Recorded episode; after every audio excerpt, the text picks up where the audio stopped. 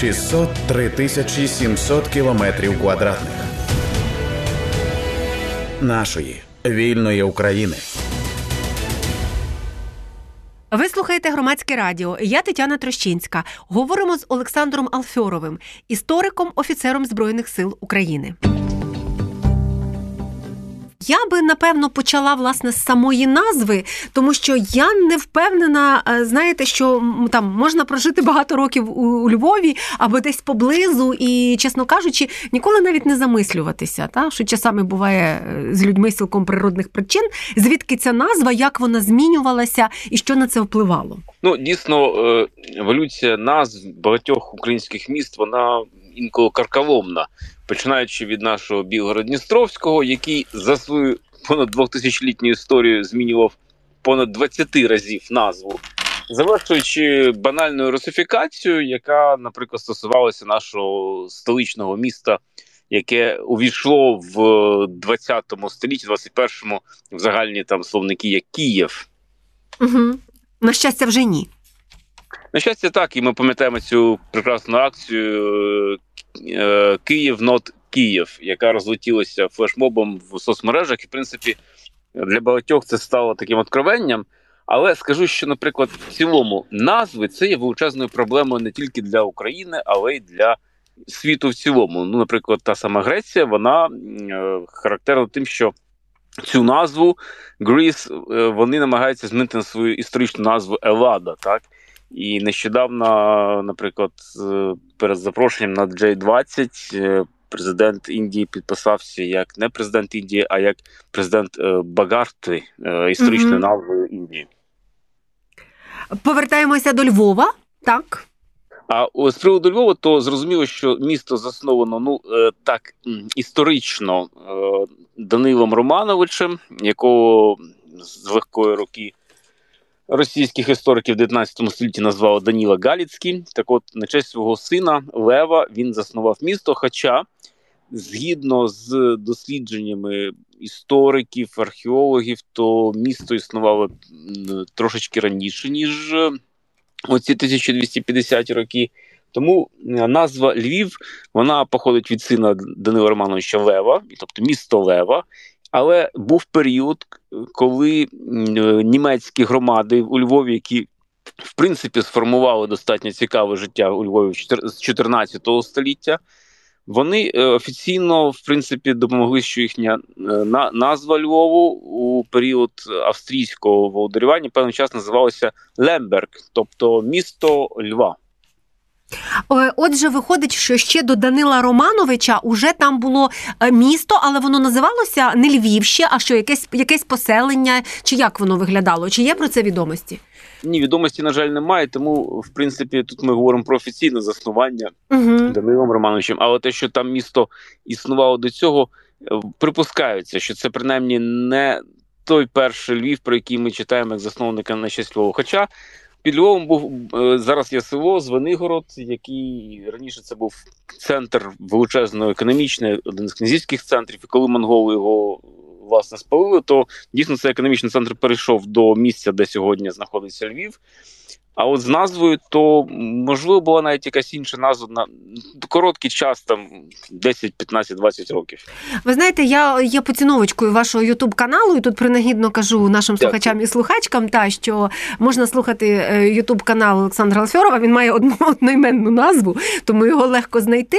Так, от я вже слухаючи так більш-менш послідовно і системно ваш ютуб канал, зрозуміла, що рідко коли трапляється так, що прийшла там якась імператриця Катерина поставила якусь палицю і сказала, що ось тут буде місто, і назвемо це місто Одесою. Та насправді традиційно те, що там російська історіографія називала якимись містами, заснованими всілякими російськими імперцями, е, це були поселення історичні або міста чи містечка, які там були довші довші роки. Та до того, тому це це стосується напевно багатьох населених пунктів України. Е, так, ви приві, особливо це стосується нашого прекрасного прекрасних південних земель України. Це ми говоримо про Одесу, яка ну існувала як місто, торговий порт, е, принаймні з початку самого початку 15 століття, пов'язана з князем Вітовтом. ми говоримо про те, що просто-напросто російська імператорська ця шинелька, яка накладалася на нашу історію, вони робили як. Існує низка мережа поселень. Дійсно, українці характерні оці от хутірної системи, тобто фермерство, земля, фермерство, фермерство.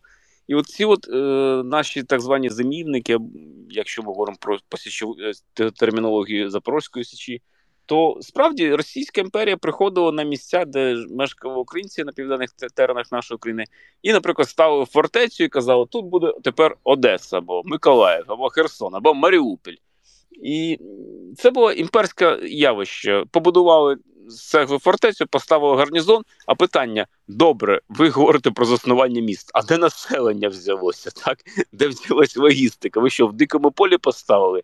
А на це імперці не відповідають, звісно, ніколи прямо, тому що всі розуміють, що це такі є певні історичні ну, маніпуляції, які вони створювали.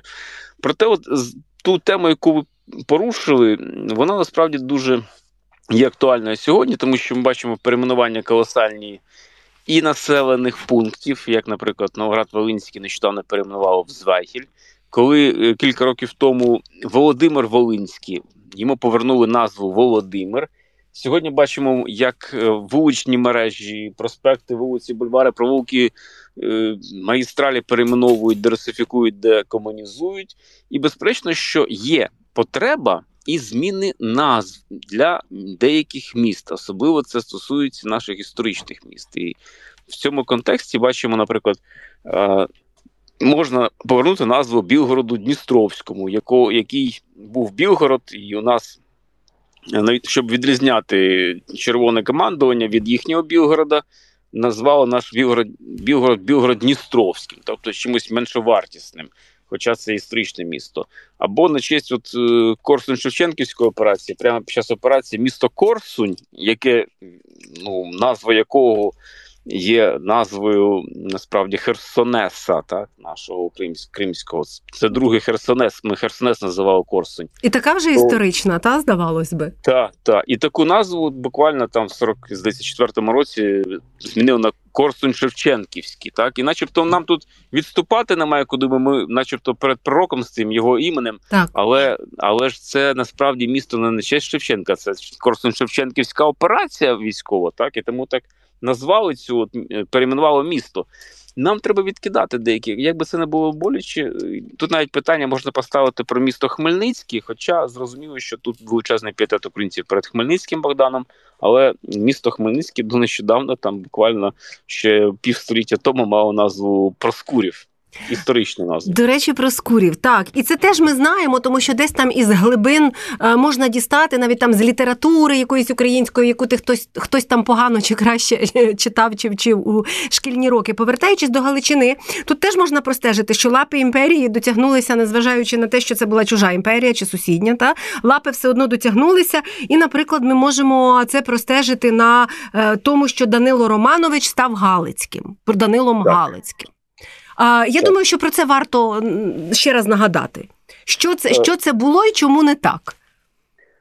Е, ніколи не існувало людини в жодній хроніці, в жодних документах, в джерелах з іменем Данило Галицький. Якщо ми, наприклад, бачимо Володимира Великого, Володимира Святого, Володимира Красного Сонечка, ці от епітети до нього були представлені, чи Ярослав Мудрий, чи навіть Святослав Хоробрий, це все історичні епітети. Так люди називали своїх князів, вони їх любили.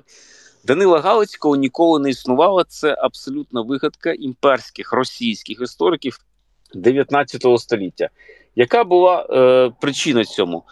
Справа в тому, що в 19 столітті вже загорнулося оце от крем броле російської історії, коли вони вони заварили цей крем і вже пояснили всім все розклали на місця, звідки взялася Московія, що це колишня Русь, ну і вся ця брехня, яку ми прекрасно знаємо.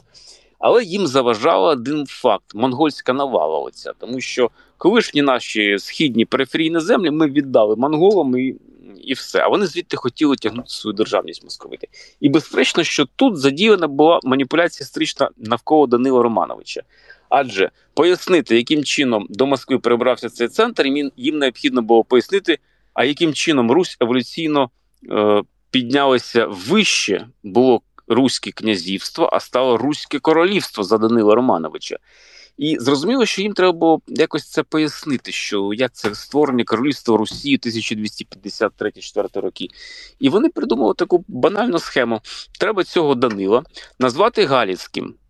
Е, ну, тобто такий активний князь, якийсь десь там з монголами бився, десь там щось робив. Ну він галіцький, він місцевий, він якийсь там е, юго-западних земель князьок.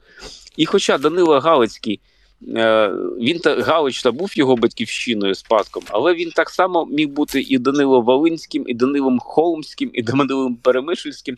Він в усіх хроніках відомий як король Данило, Данило Руський і або Данило Романович. І от ця маніпуляція, знаєте, так відвернути увагу, що Русь вона в Москві, а той десь на е, задворках ці окраїниці, як вони казали, історії поготів. Під Костромою у них є інші е, заселені нашими переселенцями там в 12 столітті, не знаю, е, місто Галі, Галіч. І для зовсім небізнаного читача який все це е, покруч це міг читати, міг навіть подумати, що Данило Галіцький це якийсь князь отам от підмосковний взагалі. А, Цікаво, що у підручниках ну я про своє покоління не говорю, бо це було давно і і, і неправда, тому тому не варто це згадувати. Але я навіть скажу, що навіть там у підручниках ще по яких десь там в шостому класі 5 років, 6 тому вчився мій син, він не був Романовичем. Він ще був власне Галицьким. Наскільки зараз ви бачите, що ну це дуже важлива постать просто в українській історії, і дуже важливо правильно розуміти його роль. А, Наскільки зараз ви бачите, що це повертається? Повертається е, нормальне тлумачення, нормальне, правильне історичне тлумачення повертається там, починаючи від шкільної освіти і далі, далі, далі. Ну, знаєте, в принципі, і моє покоління, покоління Тараса, ми знали цього Данила Галицького, якого можна інколи на вулицях побачити на табличках вуличних, як е, вул, вул.д.галицького. Так, так. так. І це бред, який нам створила і наша топонімічні комісії. Так мало бути Д.Р. Галицького, якщо вже Данила Романовича. Це, це супер. Насправді скажу одразу ремарочку, як голова експертної комісії з перейменувань в місті Києві.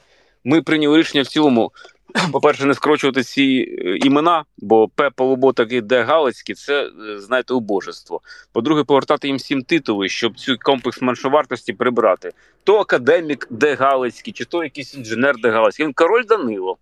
Гетьман Павло Полуботок. Так треба так казати. І безперечно, що е, в підручниках до нещодавно ця еволюція простежується як обережненька, тому що навіть держава, яка мала офіційну назву Королівство Русь, і існувала яка там півтора століття з цією назвою, називали Галіцьке Волинське княжество, е, як певне таке убожество, знаєте, щось таке, от покруч такий. Але в це Галицько волинське княжество, як е, забувало казати, входило там Звенигородське, Четвертинське, Белське, Холмське. Беремешельське е, князівство це була держава, це було еволюційне продовження розвиток Русі, королівство Русь. І зрозуміло, що зараз вже був період, коли писали е, Галицько-Волинське княжество, потім Галицько-Волинська держава, так і вже починають е, інкорпорувати цей термін, вставляти королівство Русь. В принципі, це офіційна назва, якою ми маємо послуговуватися, бо не може бути е, західні терени, начебто спадкоємцям Русі, але оця держава, королівство Русь, те, що називають Галицьке Володимир Волинське княжество, вона ж йшло від Черкас на півдні до Києва. І е, сьогоднішня частина пів, е, е, з е, північної України з е, південної Білорусі, потім Хоум, Перемишль, і спускалися аж до Ген, в тому числі сьогоднішня територія Молдови виходила на море. Ви розумієте, це була звичайна європейська держава, феодальна монархія, але нам оцим от е, Галицько-Волинським, звісно, е, е, обрізують будь-які шляхи для розуміння нашим же народом, що ми існували в прекрасній крутій державі, яка була така сама, як Королівство Угорщина, Королівство Польща, Чехія навколо нас. І зрозуміло, що хочеться повертати ці назви, хочеться повертати правильні терміни, і безперечно, що хочеться повертати і правильні назви.